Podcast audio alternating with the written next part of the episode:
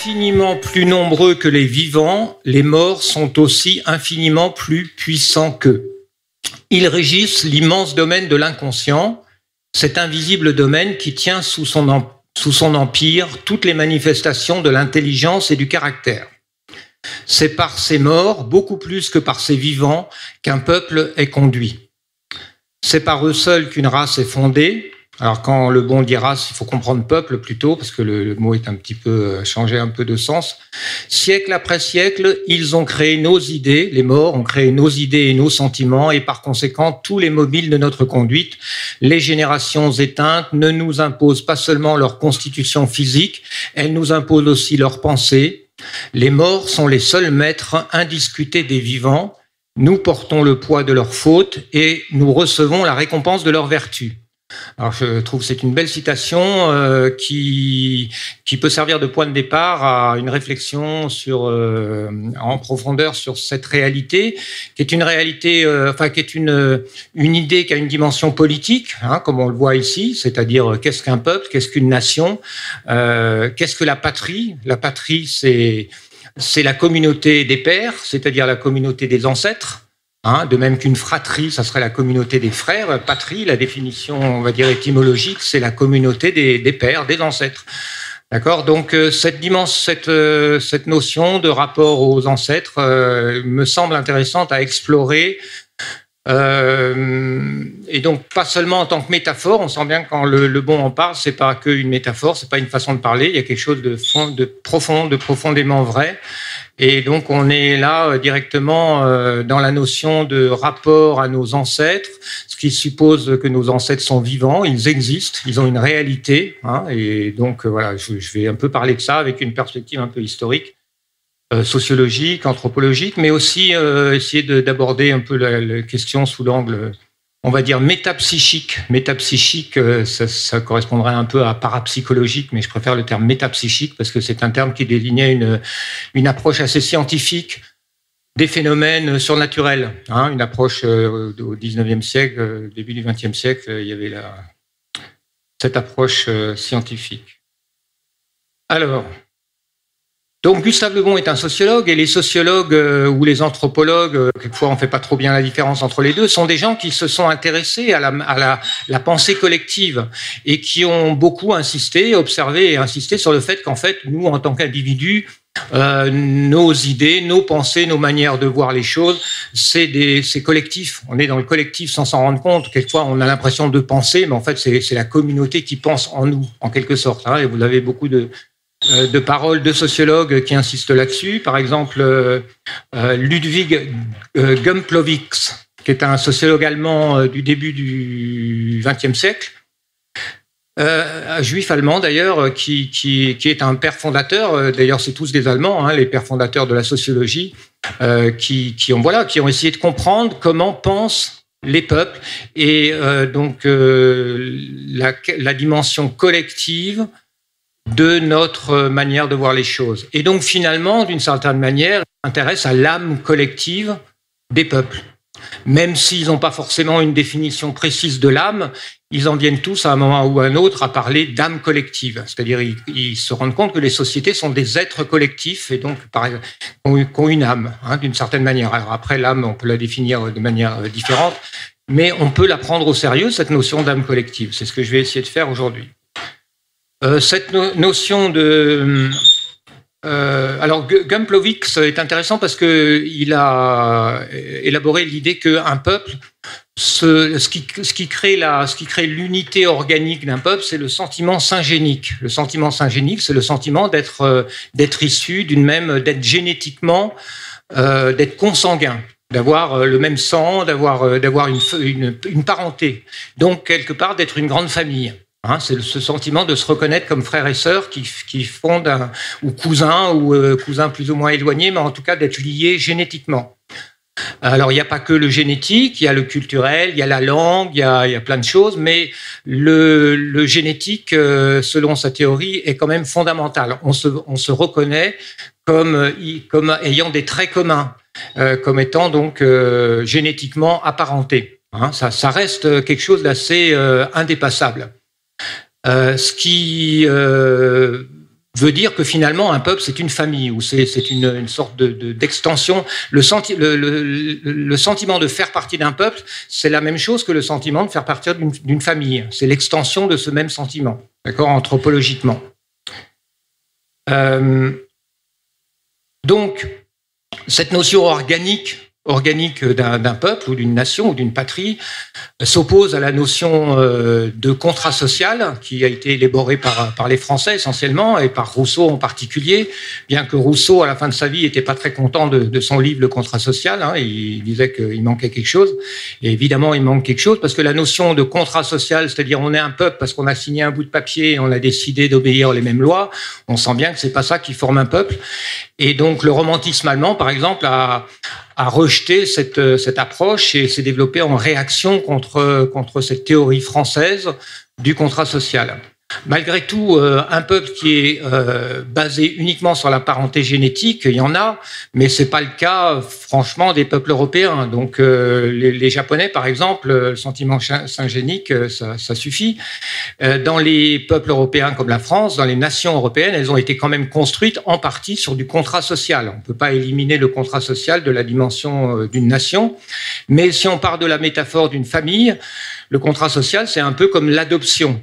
C'est-à-dire on, fait partie de la même famille en quelque sorte par, adoption, même si euh, génétiquement parlant, on n'est pas strictement euh, de, la même, euh, de, la, même lignée, hein, on n'est pas, consanguin de manière stricte, mais on, accepte de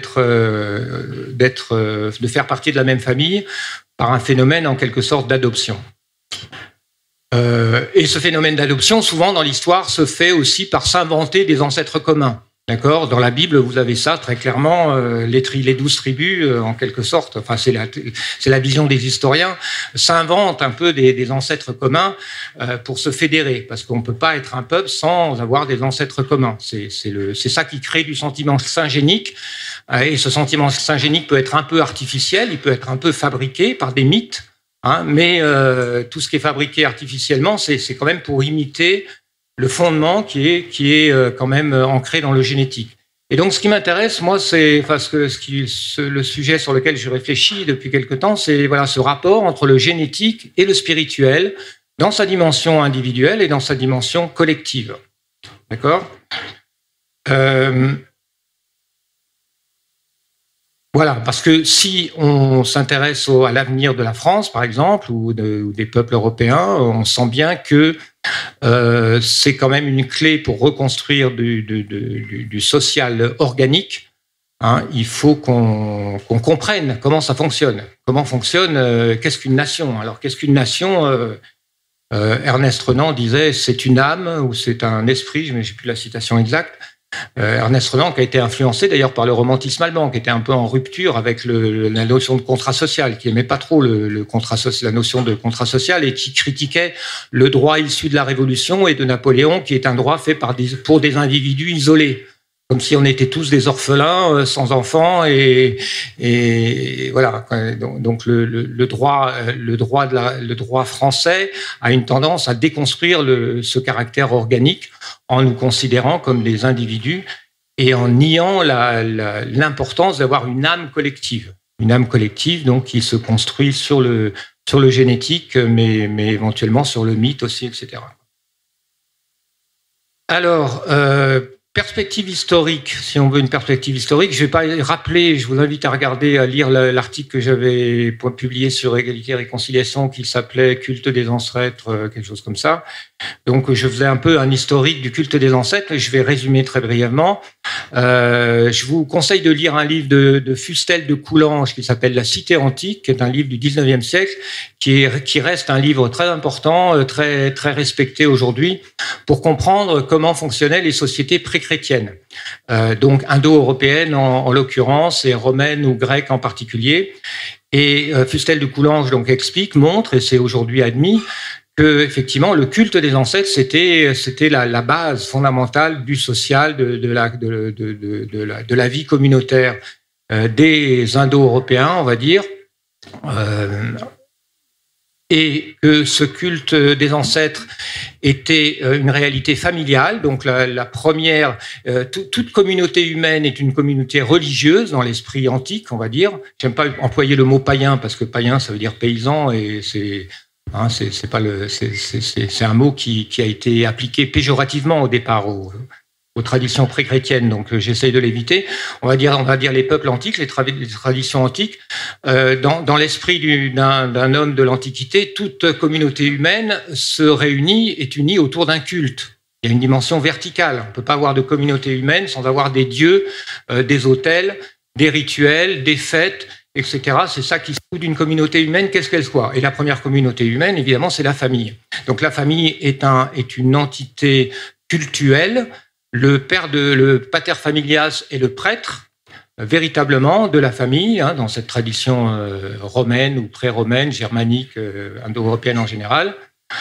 Euh, c'est le prêtre, ce qui veut dire que c'est pas forcément le chef en tant que personne, mais il incarne une fonction, une fonction religieuse. Il est le prêtre du culte familial et le culte familial, c'est le culte rendu aux ancêtres qui, qui vivent ou qui existent dans le foyer. Le foyer, c'est l'âtre, hein, c'est là où il y a le feu, et le centre qui est, un hôtel religieux en quelque sorte.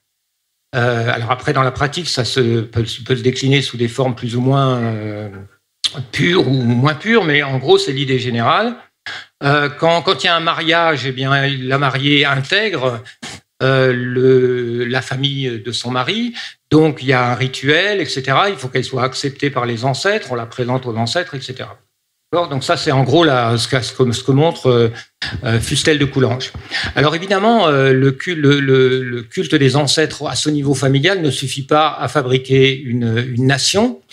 Donc en général, un peu partout, on retrouve un peu une sorte de hiérarchie entre plusieurs niveaux sociaux. Il y a la famille, qui est toujours la famille élargie, et il y a le clan.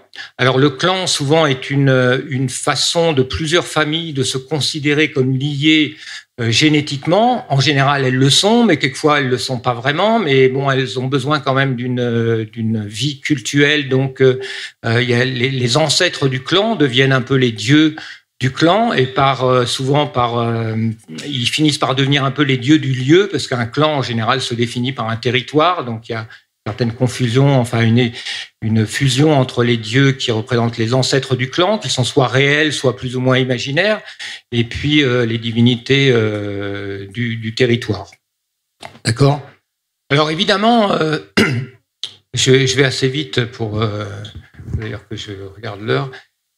évidemment, on comprend, il ne faut pas idéaliser ce, ce type de, de construction politique parce que des sociétés qui sont basées uniquement sur le culte des ancêtres euh, familiaux ou claniques sont des, cultures euh, souvent violentes. Les clans se font la guerre entre eux. Alors les clans peuvent arriver à s'arranger pour aussi se créer du culte, des, des cultes communs. Hein, c'est ce que font les cités grecques. Les cités grecques se bâtissent euh, avec l'assemblage de plusieurs clans qui, euh, qui, qui, se construisent une vie religieuse, parce que, comme je le disais, toute communauté a besoin d'un culte, a besoin de Dieu, etc. Mais bon, euh, si on regarde le Moyen Âge où on est encore dans cette mentalité euh, un, peu pré-chrétienne, enfin durant pendant une longue période, euh, on a on a une société qui est à la fois chrétienne et à la fois à la fois païenne où euh, on a des sociétés de, de, de guerre de clans incessantes. La féodalité, euh, d'une certaine manière, c'est ça. Hein, un, château, une seigneurie, c'est une famille ou un clan et qui est toujours en guerre avec d'autres d'autres seigneuries et, euh, on a une société de, de, la vengeance, des cycles de vengeance interminables. Hein. Le, le, terme clan vient de, l'écossais, c'est un terme écossais, parce qu'en Écosse, jusqu'à l'époque moderne, on, avait, on a eu euh, ce, ce type d'organisation sociale, euh, de clan, d'une identité de clan extrêmement forte, mais qui est constamment, euh, qui génère constamment des, des, guerres, des guerres entre les clans et des cycles interminables de vengeance. Hein. Voilà, voilà le problème principal d'une société où on ne dépasse pas ce culte des ancêtres au niveau clanique. Alors comme je l'ai dit, après il y a la cité, puis après il y a la nation, mais à chaque étape, il faut qu'on puisse reconnaître des ancêtres communs. Il y a, forcément euh, cette dimension d'une manière ou d'une autre. Alors les héros pour les Grecs, La notion de héros, héros est un mot grec. Au départ, c'est ça, c'est les, grands hommes de la cité. Hein, ils sont honorés dans la cité, c'est les seuls, les seuls qui sont enterrés dans la cité. Et donc le culte des héros, en général, avait une dimension euh, civique très importante. Euh, mais bien, sûr, il y avait d'autres cultes. Alors, donc, euh, quand, on pense à l'Empire romain, évidemment, l'Empire romain euh, s'est construit sur euh, autre chose. Et à partir du IVe siècle, il se construit sur le christianisme. C'est-à-dire que pour construire une nation et encore plus pour construire un empire, le culte des ancêtres ne suffit pas. Alors, si on regarde le christianisme, d'une certaine manière, on peut dire que le, christianisme, dès les premiers siècles, est, constamment euh, en lutte contre cette culture de la vengeance. La vengeance, vous savez, dans une culture de clan, une culture de, culture de, comme je viens de la décrire, c'est fondamental, c'est un devoir. Les morts ont, besoin d'être vengés. C'est pas une pulsion irrationnelle, la vengeance, dans la, dans la mentalité antique, c'est un devoir sacré. Les morts doivent être vengés. S'ils ne sont pas vengés, vous êtes, euh, si vous ne vengez pas vos, parents, vous êtes un moins que rien. Vous êtes déshonoré, vous êtes, euh, vous êtes, vous êtes nul. Et en plus, vos ancêtres ne sont pas libres tant qu'ils ne sont pas vengés. Vous voyez, c'est fondamental et ça, va, ça, ça a une dimension euh, métaphysique très forte. Vous avez plein d'histoires au Moyen Âge encore de, de morts qui sont pas vengés. Et comme je l'ai montré dans dans une petite vidéo, euh, même le conte du Graal est, une élaboration de, ce conte, d'un mort qui, saigne, qui est handicapé parce qu'il attend qu'on le venge. D'accord? Euh, Donc c'est l'histoire d'Hamlet, etc. C'est fondamental. Et le christianisme s'inscrit en faux contre ça, combat cette culture de la vengeance avec une vision universaliste et puis une vision du pardon, etc. Et le christianisme, euh, historiquement, est hostile au culte des ancêtres. D'accord? Alors, on ne va pas rentrer dans tous les détails parce que tout ça, c'est un peu dialectique, c'est compliqué. Euh, mais d'une manière fondamentale, on peut dire que le christianisme est hostile au culte des ancêtres. Et une histoire que je, vais rappeler dans, mon article et qui me semble bien illustrer ça, c'est l'histoire du roi des frisons, euh, Redbad ou Radbod.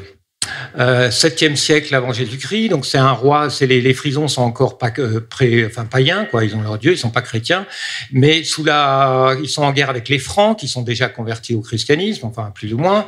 Et donc euh, dans ce monde, ce, euh, dans ce monde, la religion des, des les vaincus adopte les dieux des vainqueurs.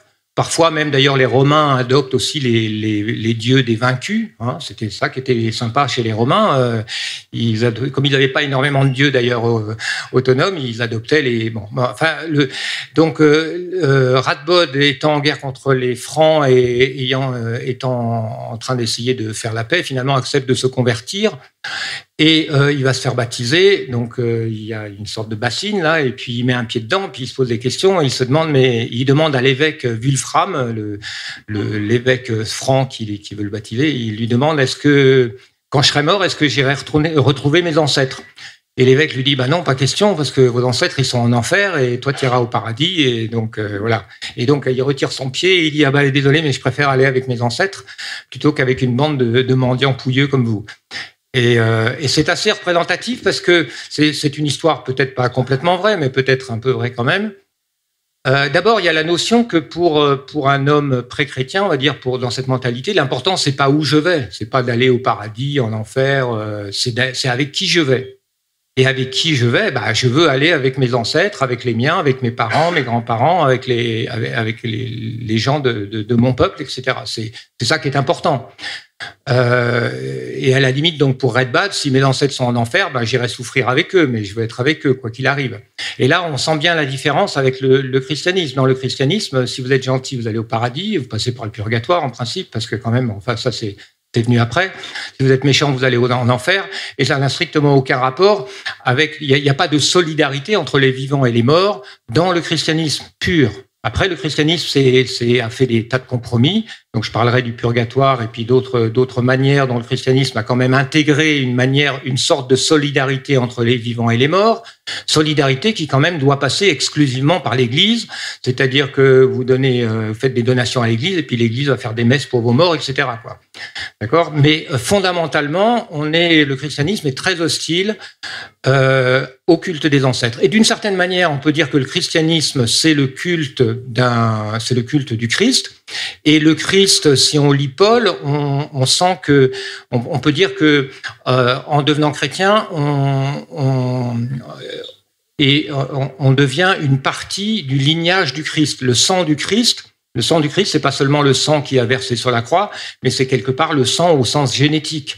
Donc euh, Paul parle d'être greffé dans la lignée du Christ, il parle d'être adopté, donc c'est un, peu un ancêtre universel qui nous est proposé euh, en concurrence avec les ancêtres réels génétiques. Vous voyez, on se greffe dans la lignée du sang, et même si on suit Paul, la lignée de nos ancêtres, c'est la lignée d'Adam, c'est la lignée du péché, tandis que la lignée du Christ, c'est la lignée de sortir du péché. Vous voyez, donc euh, c'est Aujourd'hui, on pense plus tellement dans ces termes, mais à l'origine du christianisme, c'était quand même un peu ça. Euh, puisque de toute manière, les dieux, les, héros immortels, tout ça, c'est un peu la même chose, et c'est toujours des histoires de famille, faire, partir, faire partie de la famille euh, d'un héros ou d'un ancêtre ou d'un dieu. D'accord Donc, euh, il y a une dialectique euh, qu'on peut voir comme ça dans euh, l'histoire de notre civilisation entre le christianisme, qui est le culte du Christ, un ancêtre, qui, un ancêtre dans lequel on va se greffer en quelque sorte, et le culte des ancêtres. Le christianisme ne parvient pas évidemment à effacer complètement le culte des ancêtres, mais si on lit Saint Augustin, on voit une forte hostilité contre toutes les manifestations du culte des ancêtres. Euh, Augustin, dans certains traités, euh, proteste contre l'habitude des, chrétiens de continuer à nourrir les morts, euh, ou leur verser du vin, à faire des, banquets ostentatoires à l'anniversaire de, la mort de, de leurs aïeux, etc. mais c'est vrai que le christianisme n'est pas venu à bout du culte des ancêtres d'une certaine manière, mais il refoulé quand même profondément. Alors la première euh, euh, adaptation qu'on peut observer, c'est effectivement le purgatoire, qui arrive, euh, qui est une notion qui arrive assez tardivement. C'est pour ça que les orthodoxes ne la reconnaissent pas. C'est une notion qui est développée euh, plutôt dans la chrétienté latine et qui est une manière, au départ, finalement, de dire aux, vivants, bah, vous pouvez quand même alléger les souffrances de vos ancêtres. Et puis, euh, ça passe par l'Église, évidemment. donc, il toute une, évidemment, ça, génère une économie formidable. Hein. L'Église devient une puissance économique considérable en grande partie grâce à la collecte euh, de, toutes les donations qui sont faites à l'Église. Les morts s'assurent sur l'après-vie en, faisant des donations avant de mourir, etc. Euh, donc tout ça, c'est une manière quand même de, rétablir une solidarité entre les vivants et les morts, d'accord, qui, existe. Euh, mais cela dit, le culte des ancêtres en tant que tel est quelque chose qui est complètement étranger au, christianisme. Euh, il y a des, exceptions. On peut voir le culte de la lignée royale, par exemple. Il y a une seule lignée qui est considérée comme qui a une dimension sacrée, c'est les rois. Hein. donc euh, les rois ont une sorte de, il y a du sacré dans leur lignée, mais c'est tout. Sinon, le christianisme ne va pas vous enseigner qu'il y a une dimension sacrée dans votre dans votre lignée. Euh, les saints sont peut-être peuvent être vus très clairement comme une sorte de substitut au culte des héros et des, grands ancêtres claniques, etc. Et historiquement, on voit très bien l'évolution, on voit très bien comment certains tombeaux qui étaient à un certain moment euh, des tombeaux d'un ancêtre ou d'un grand mort ou d'un grand mort euh, lié à un territoire ou un clan devient le, le, tombeau d'un saint. Vous savez qu'il y a beaucoup de saints qui sont en fait imaginaires. On a simplement réécrit des biographies pour réinterpréter un culte euh, qui, a continué à se, à se, manifester euh, et qui est devenu le culte d'un saint. Mais les saints, théoriquement, dans l'archétype du saint, c'est l'homme sans lignée. C'est l'homme dans les biographies exemplaires les plus connues de, saints. Le saint, c'est celui qui rompt avec sa famille, il donne tout son argent. Vous avez Saint Antoine, vous avez plein de, saints comme ça, et ils sont exemplaires parce qu'ils ont, ils ont donné tout leur héritage à l'Église ou aux pauvres. Et puis, ils n'ont pas d'enfants, ce sont des ascètes, donc ils n'ont pas de lignée. Donc, c'est des anti-ancêtres, en quelque sorte. Les saints ne sont pas nos, ancêtres. Personne n'a un saint comme ancêtre. Pas possible. Euh, enfin, si c'est possible, il y a quand même quelques exceptions, il y a quand même quelques saints qui ont eu des enfants, mais enfin, c'est pas le, le, modèle du saint. Vous voyez, donc on a, on a quand même une opposition dialectique très forte entre deux, deux imaginaires euh, du rapport à l'autre monde. Alors, ce qui est intéressant, c'est quand même de voir cette résistance incroyable du culte des ancêtres, finalement, qui, euh, malgré tout, survit en marge, en marge de, du, du, catholicisme. Euh, j'ai lu récemment un livre sur le folk, enfin sur les traditions populaires russes. Et euh, dans les traditions populaires russes, jusqu'au 19 et même 20e siècle, euh, les, les, les, les, familles de les familles paysans de paysans avaient un culte des ancêtres qui était un peu qui, avait perdu un peu sa son, son, sa définition stricte de culte des ancêtres, c'était le culte du domovoy. Et le domovoy, c'est le génie euh, de la maison, parce que les ancêtres, dans, sauf, dans les sauf dans les familles aristocratiques qui cultivent la connaissance euh, de leurs ancêtres, qui connaissent les noms de leurs ancêtres jusqu'à cinq générations, les familles paysannes, euh, ils oublient leurs noms au bout de trois générations. Donc ça devient les ancêtres qui sont personnalisés en quelque sorte par un ancêtre qu'on représente avec une longue barbe blanche, parce que ça incarne le fait qu'il est très très ancien, très très vieux, et c'est le domovoy. Et le domovoy, euh, est un personnage qui habite dans l'Isba. Il habite dans le poil ou sur le poil ou derrière. donc, le, ce culte des ancêtres a perduré euh, en Russie. Et en fait, on peut dire qu'il a perduré dans beaucoup de régions, même en Bretagne, assez très longtemps. Hein. Les folkloristes qui collectaient les traditions folkloriques dans la fin du 19e siècle retrouvaient beaucoup de, résidus hein, de, ce culte des ancêtres. Les ancêtres étant devenus un peu le génie, le génie de la famille. Ok. Euh, alors, euh, j'ai écrit un livre qui s'appelle La mort féerique, en fait, qui était basé sur ma thèse et qui euh, explorait le, la manière dont le culte des morts avait été en quelque sorte transformé et refoulé et s'était réfugié dans le culte des fées, le culte des êtres féeriques. Et donc une thèse qui est très ancienne et assez solide et à laquelle j'adhère, c'est que en fait tout le folklore des fées. Hein, enfin, quand on dit fées, c'est fées masculins, fées féminins, c'est les êtres féeriques, les lutins, les farfadets, euh, ils ont des noms divers et variés un peu partout. En réalité, c'est une transformation, c'est principalement une transformation du culte des morts, ou en tout cas du folklore des morts. Et euh, je ne vais pas rentrer dans les détails, mais si vous voulez, euh, on peut imaginer que le, le, y a eu un phénomène selon lequel les morts auxquels le peuple est attaché, les bons morts qui nous protègent, les mauvais morts qu'il faut, auxquels il faut faire attention, et puis il faut les, faut quand même les satisfaire pour qu'ils nous embêtent pas trop. Euh, tout ça, ces morts qui vivent souvent en communauté, parce que les morts sont, des êtres sociaux comme nous, euh, ils vivent pas individuellement, c'est pas des atomes isolés, donc c'est la communauté des morts. Tout ça euh, sous la pression de, la diabolisation de l'Église qui dit non non, c'est si vous voyez vos ancêtres, c'est pas vos ancêtres, c'est le diable. Sous la pression de cette diabolisation. Et, sous l'influence d'autres phénomènes, finalement, sont devenus des êtres surnaturels mais dont, dont, on ne disait plus que ce sont les morts. Il y a un autre facteur important, c'est que les morts, on ne dit jamais qu'ils sont morts. Ils n'aiment pas qu'on leur dise qu'ils sont morts. Ils sont pas morts, ils sont vivants. Donc euh, il, y y a, tout un tas de phénomènes qui fait que, par exemple, dans tous les contes liés à la mort, on ne dit jamais d'un mort qu'il est mort. Non, il est dans l'autre monde, il est, il est différent, il a été transformé, il est trans, il a mais il est, les, les, morts sont vivants, c'est le principe de base. Hein, c'est le principe de base qui est aussi euh, après euh, qu'on retrouve dans la littérature des contes et légendes. Les contes et légendes parlent de l'autre monde, mais jamais, jamais il n'est question de quelqu'un qui est mort et qui est vivant en même temps. Non, il, il est vivant. Euh, alors, bref, le folklore féerique est une élaboration, une corruption, on pourrait dire, de, de cette mythologie des morts qui, qui, a survécu de manière un petit peu clandestine, en marge des curés, enfin, de, en marge de la condamnation euh, des églises. Euh, je vais prendre un exemple simple euh, qu'on retrouve donc dans, le, dans les contes et légendes. L'exemple le plus illustratif, à mon avis, c'est l'histoire de Cendrillon. Cendrillon, si vous lisez la version de, Perrault, bon, bah, c'est une fille orpheline, et puis euh, voilà, elle a plein de malheurs, et puis un jour, elle voit apparaître sa marraine. Sa marraine, c'est une fée. Bon, on ne sait pas d'où elle vient, euh, voilà, c'est comme ça. c'est voilà. Mais en réalité, si vous lisez la version des frères Grimm, et si vous étudiez un peu toutes les versions qui existent, parce que vous savez que les folkloristes collectent euh, toutes ces versions et puis ils arrivent à, ils font une classification très élaborée de tous les contes. Donc le conte type de Cendrillon, à l'origine, la marraine de Cendrillon, c'est sa mère. Tout simplement. Et dans beaucoup de contes, si vous voulez, c'est en allant prier sur la tombe de sa mère qu'elle voit sa mère arriver.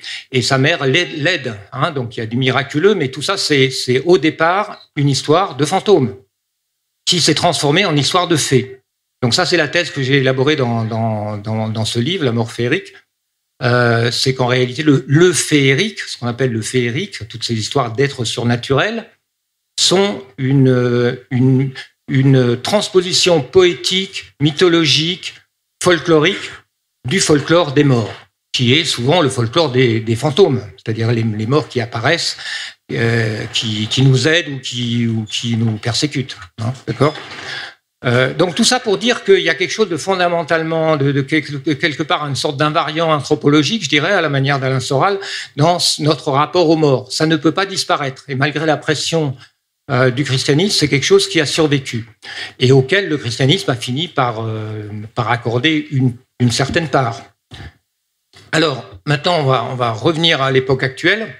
Tout ça, c'est pour donner un peu une perspective historique et anthropologique sur le fait, euh, pour, pour essayer de, de, prendre conscience que on a besoin, et c'est quelque chose qui est, qui est si profond euh, dans notre nature que euh, le fait que ça ait complètement disparu aujourd'hui, puisqu'on ne croit même plus aux faits, donc de toute manière, euh, et, qui, qui, pose un gros problème de presque de santé mentale d'une certaine manière.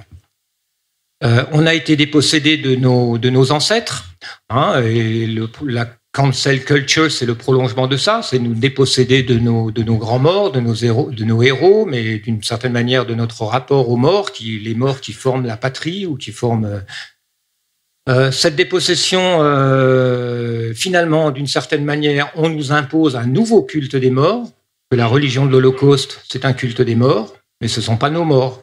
Donc il y, a, y a un remplacement là qui est intéressant. Après nous avoir entièrement dépossédés de, de, de nos morts, on nous impose euh, un culte des morts étranger. D'accord? Euh, C'est une manière de voir les choses. C'est un processus qui est très ancien. Euh, je ne vais pas insister, mais je pense que le christianisme a une part de responsabilité historique dans le fait d'avoir effacé la conscience que nous sommes des êtres collectifs la notion d'âme collective n'existe pas. La notion de génie, euh, le génie de la famille, tout ça n'existe pas dans le christianisme. Nous sommes des âmes individuelles.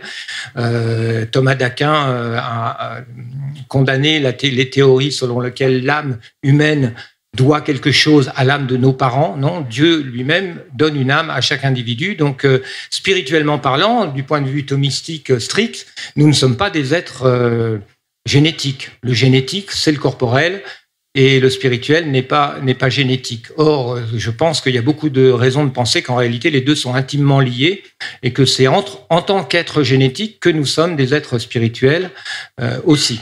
Hein. Et euh, si notre âme n'était qu'une âme individuelle, si nos âmes individuelles n'étaient pas englobées euh, et nourries par des âmes collectives, nous serions des, des êtres sans intérêt. Euh, c'est enfin bon, c'est ma c'est ma vision métaphysique des choses. Alors cette dépossession, évidemment, on peut on peut on peut voir mai 68 comme une étape majeure. Hein, et, j'ai trouvé l'histoire de Renault assez emblématique. J'avais écrit un petit peu euh, là-dessus dans un article. Euh, Renault, vous savez, à 17 ans, en mai 68, il a 17 ans, il écrit cette fameuse chanson, chanson Crève salope, chanson adressée à son père. Crève salope, euh, j'ai plus les couplets, mais une, une chanson dégueulasse, puis sans, aucun intérêt. Et euh, il se trouve qu'il a été euh, encouragé et aidé à passer à la télé avec cette chanson euh, par un certain Évariste, qui est le qui est le nom de le nom de d'auteur d'un certain. Il faut que je retrouve son nom parce que Joël Sternheimer. Joël Sternheimer. Alors, je vous, invite à regarder qui est Joël Sternheimer. C'est très intéressant. C'est un gars qui, en 68, a, produit des, chansons complètement débiles, sans vraiment, vraiment sans aucun intérêt, qui, écorchent l'oreille. Il a une voix horrible. Par contre, on trouve une vidéo où il se met à chanter une chanson en yiddish. Et là, il est très émouvant. Il vous, tire la larme de, l'œil. Et, euh, et, donc, on a, on a, je, je trouve, c'est assez emblématique de cette, de cette de cette communauté qui a un rapport extrêmement fort avec ses propres ancêtres qui a une notion très très forte de cette âme collective. Ça, c'est ce que j'ai un peu essayé d'expliquer dans mon livre du yavisme au sionisme. Ce qui fait la particularité de l'identité juive, c'est ça. C'est cette notion d'âme collective. Il n'y a pas d'âme individuelle en réalité dans la Bible. Hein. C'est le fondement, le fondement métaphysique de la Bible. C'est l'âme individuelle. Ça n'existe pas. Ce qui existe, c'est le peuple. Le peuple est éternel. Le peuple juif est éternel et d'une certaine manière, il y avait en quelque sorte, c'est le, c'est le, c'est le Dieu des Juifs, d'une certaine manière, c'est l'âme du peuple juif. Euh, et si on voit les choses comme ça, on comprend beaucoup de choses, parce que Yahvé, c'est le Dieu jaloux qui ne supporte pas, euh, qui ne supporte aucun autre Dieu, et c'est le Dieu qui finit par se prendre pour le créateur de l'univers. Euh, il y, a, y, a, un certain nombre de phénomènes euh, expérimentaux qui, nous permettent de, de, comprendre euh, que tout ça, c'est pas de la métaphore, c'est réel. Nous sommes liés à nos ancêtres d'une manière très réelle, spirituelle. Euh, partons du euh, d'un. J'ai lu récemment un ou deux livres sur les, les jumeaux et les phénomènes de télépathie entre les jumeaux. D'accord Alors c'est un phénomène intéressant euh, que tout le monde connaît, tout le monde a entendu parler, des phénomènes de, télépathie entre jumeaux. Alors on dit télépathie, souvent on pense télépathie, c'est transmission de pensée. En général, c'est pas transmission de pensée, c'est plutôt transmission d'émotions ou de visions. Et vous avez énormément d'histoires de jumeaux qui vivent au cadre, qui vivent euh, l'un à New York, l'autre à Paris, et qui, euh, quand il y en a un qui a un accident, l'autre euh, soit parfois a le même accident. Il y a des trucs euh, de ce genre-là, soit en tout cas fait des cauchemars sans qu'il quelque chose qui va pas, téléphone à son frère, il le sent tout de suite. Il y a à peu près, on estime les, livres qui ont fait les, savants qui ont fait des études de ce type-là, et estiment qu'environ 30% des vrais jumeaux ont ce genre d'expérience. D'accord? Il y en a qui ont des expériences incroyables. Il y a des destins aussi, il y a des synchronicités. Euh, donc c'est pas que du que de l'esprit qui qui c'est quelquefois ça va très très loin. Et c'est un phénomène intéressant pour nous inviter justement à nous dire que ce lien psychique ou spirituel parce que vous avez des jumeaux qui vous diront quasiment, ils ont l'impression d'avoir une seule âme, tellement ils se sentent proches. Hein, ils ont l'impression d'avoir une seule âme. Ils pensent pareil, ils éprouvent les mêmes choses, etc. Et quand il y en a un qui ressent quelque chose, et, la télépathie, c'est pas de la transmission au sens euh, comme la télévision, comme c'est pas des ondes, puisque ça dépend pas de l'espace peu importe que vous soyez d'une euh, séparé par un mur ou par euh, ou, ou, par la terre entière, euh, c'est des choses qui sont donc c'est alors ça c'est la télépathie. Bon, la télépathie, on y croit, on n'y croit pas. Moi, je pense que ça fait partie des phénomènes, euh, le phénomène de base qui est bien attesté, qui est suffisamment attesté pour que on ait du mal à le contester. Et ce qui est intéressant, c'est que ce phénomène de télépathie, de lien de d'âme collective euh, est plus est particulièrement fort chez les jumeaux, c'est-à-dire qu'il il est lié aux génétiques. Hein? Alors, cette idée que le génétique euh, crée une forme de lien spirituel, euh, voilà, là on arrive au, cœur du, chose, du, sujet, parce que si on intègre la, dimension verticale à tout ça, eh ben, euh, c'est parce que nous sommes les descendants de nos ancêtres, nous sommes génétiquement leurs descendants, eh bien nous sommes liés à eux. Nous sommes liés à eux pour le meilleur et pour le pire, que nous le voulions ou non, que nous le sachions ou non, c'est une réalité. Euh, on peut cette réalité, elle a été assez, elle a été documentée par euh, ce qu'on peut appeler la psychogénéalogie. Alors la psychogénéalogie est très à la mode aujourd'hui et il y a beaucoup de livres de vulgarisation qui sont un peu rasoirs, qui rabâchent un peu toujours les mêmes choses, mais euh, fondamentalement la psychogénéalogie, euh, euh, c'est un truc qui vient un peu de, de, la psychanalyse freudienne, ça vient même de Freud. Freud a ébauché un peu les questionnements là-dessus, et puis ça vient de la psychologie, psychothérapie systémique qui étudie les, qui considère que le, malade, le fou, a les symptômes du système, donc c'est le système qui est malade, etc. Puis il y a l'anthropologie, l'ethnopsychiatrie, il y a eu plusieurs courants qui sont venus enrichir cette euh, discipline euh, qui est surtout une psychothérapie, mais ce qui m'intéresse, c'est pas tellement la dimension psychothérapique, c'est la réalisation expérimentale, on peut dire, que nous sommes liés à nos ancêtres d'une manière surnaturelle. Parce que ce que la psychodégénéalogie met en évidence, c'est que il y a des phénomènes de répétition de choses d'une génération à l'autre, inexplicables. Inexplicables parce que souvent ce sont des secrets de famille, ce sont des choses liées à des secrets de famille, donc personne ne connaît, euh, qui mystérieusement produisent des, des, effets. Alors comme c'est la, la psychologie, ça, ça se focalise sur les problèmes que créent ces, liens ancestraux. Mais c'est assez fascinant de, s'intéresser à cette euh, à cette discipline. Les Freudiens auront tendance à dire c'est comme s'il y a des choses euh, qui se transmettent de l'inconscient à l'inconscient. C'est-à-dire que ça a beau être des secrets de famille, on n'en parle pas, ça se transmet quand même. Comment euh, Quand même. Alors comment ça se transmet? Ben Freud disait j'en sais rien, donc c'est pour ça que s'en est pas trop occupé parce que et puis euh, les Freudiens suivants ont dit bon on sait pas, on saura un jour.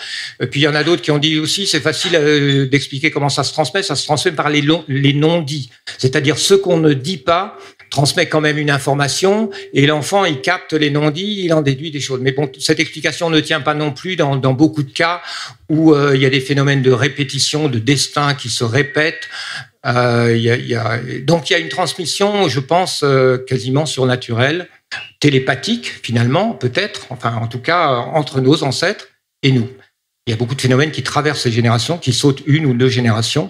Et euh, alors la psychothérapie, euh, la psychogénéalogie s'intéresse aux problèmes et tombe malheureusement souvent dans le dans le paradigme individualiste, puisque finalement elle va nous dire ouais ben c'est un problème, donc il faut s'en libérer, donc libérez-vous de vos ancêtres. Mais euh, quelque part, ça oublie que ce que nous devons à nos ancêtres, c'est pas que les problèmes. Tout, nous devons tout à nos ancêtres. Nous devons notre intelligence, nous devons notre culture, nous devons notre, enfin, même uniquement spirituellement, il n'y a pas de raison de penser qu'on ne doit à nos ancêtres que nos, que nos, que nos problèmes. C'est ridicule. Donc, euh, si on commence à s'imaginer comme des êtres de lignée qui sont spirituellement liés à nos ancêtres, on peut développer un sentiment euh, que je trouve moi, parce que c'est un peu pour moi un peu expérimental euh, depuis la mort de mon père, mais qui qui euh, me permet de me sentir différent, d'avoir de trouver une paix intérieure et donc euh, euh, de, de, de, de, sortir de mon, de mon âme individuelle en quelque sorte, hein, de, m'imaginer ou de me ressentir comme simplement un élément dans une âme collective avec mes ancêtres qui ont fait des tas de conneries. Je, je, ne les idéalise pas, mais ils ont souffert, ils ont galéré, ils m'ont transmis des choses euh, à régler, des problèmes à régler, et puis aussi euh, ils me soutiennent, etc. c'est une, on est, vous voyez, on est dans un paradigme quand même, on est très très loin de l'individualisme au sens métaphysique, parce que l'individualisme, c'est une métaphysique avant tout. Je pourrais, je me disais que je devrais écrire un livre, euh, renouer avec vos ancêtres intérieurs. Vous savez, vous connaissez les, bouquins Renouer avec votre enfant intérieur. Bon, ben, renouer avec votre arbre généalogique intérieur. Parce que votre arbre généalogique, il est en vous, c'est un arbre vivant. Vous êtes dans votre arbre généalogique, mais votre arbre généalogique, il est aussi en vous. C'est même, même la plus grande partie de, de votre âme, d'une certaine manière. Donc, il y a cette dimension individuelle que je trouve intéressante pour, euh, pour je sais pas, trouver un sens différent, euh, supérieur, plus vertical à sa propre vie. Et puis, euh, bon, bah, tout ça, ça débouche, à mon sens, sur une réflexion sur la politique ou métapolitique. Parce que le politique, c'est construire du lien social. Le lien social, c'est c'est de l'âme collective. Hein. Finalement, le but de la vie, on pourrait dire, c'est de construire des êtres collectifs qui ont une âme égalité et réconciliation d'une certaine manière. Euh, hein, c'est un être collectif aussi. Il n'y a pas que la famille, hein, il n'y a pas que les, il y a pas que les lignées. C'est un être collectif avec des gens qui se reconnaissent, euh, qui se reconnaissent un peu comme faisant partie d'une famille. Euh, je veux dire, cette notion d'être collectif et d'âme collective, euh, elle ne se limite pas évidemment à la famille. D'ailleurs, l'Église catholique, c'est aussi un projet de construire un être collectif transcendant qui transcende les identités de clans, les identités ethniques, etc. C'est le progrès. C'est pour ça que le christianisme est devenu la, religion de l'empire. C'est que pour construire un empire, il faut une religion qui crée une âme collective de l'empire. Et à un certain moment, le christianisme est devenu l'âme collective, euh, l'âme collective de l'empire. Euh, vous voyez, donc euh, cette notion d'âme collective, de créer des êtres collectifs, euh, en commençant par la famille, enfin, parce qu'on peut faire, on peut faire d'autres choses, hein, on n'est pas tous obligés de construire une famille, mais enfin, euh, si on a l'idée que construire une famille, c'est construire effectivement un être transgénérationnel, un être qui nous dépasse, qui vient de très loin et qui va continuer très loin, eh ben, on a une force, on retrouve une force, parce que la communauté qui nous oppresse est, est une communauté qui a ce sentiment très fort. C'est pour ça que c'est leur force, c'est le transgénérationnel. Hein, c'est ça leur force, hein. c'est-à-dire que peu importe si dans ma vie euh, j'avais fait réussir, c'est pas grave, mes enfants ils vont continuer, etc. Et euh, c'est ça la force incroyable euh, du peuple juif. Hein.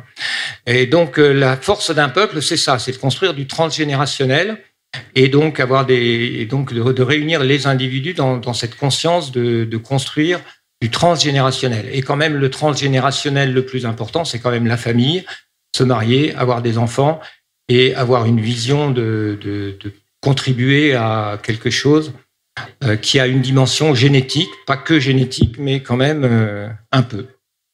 Et voilà, je m'arrête là, je vous remercie beaucoup.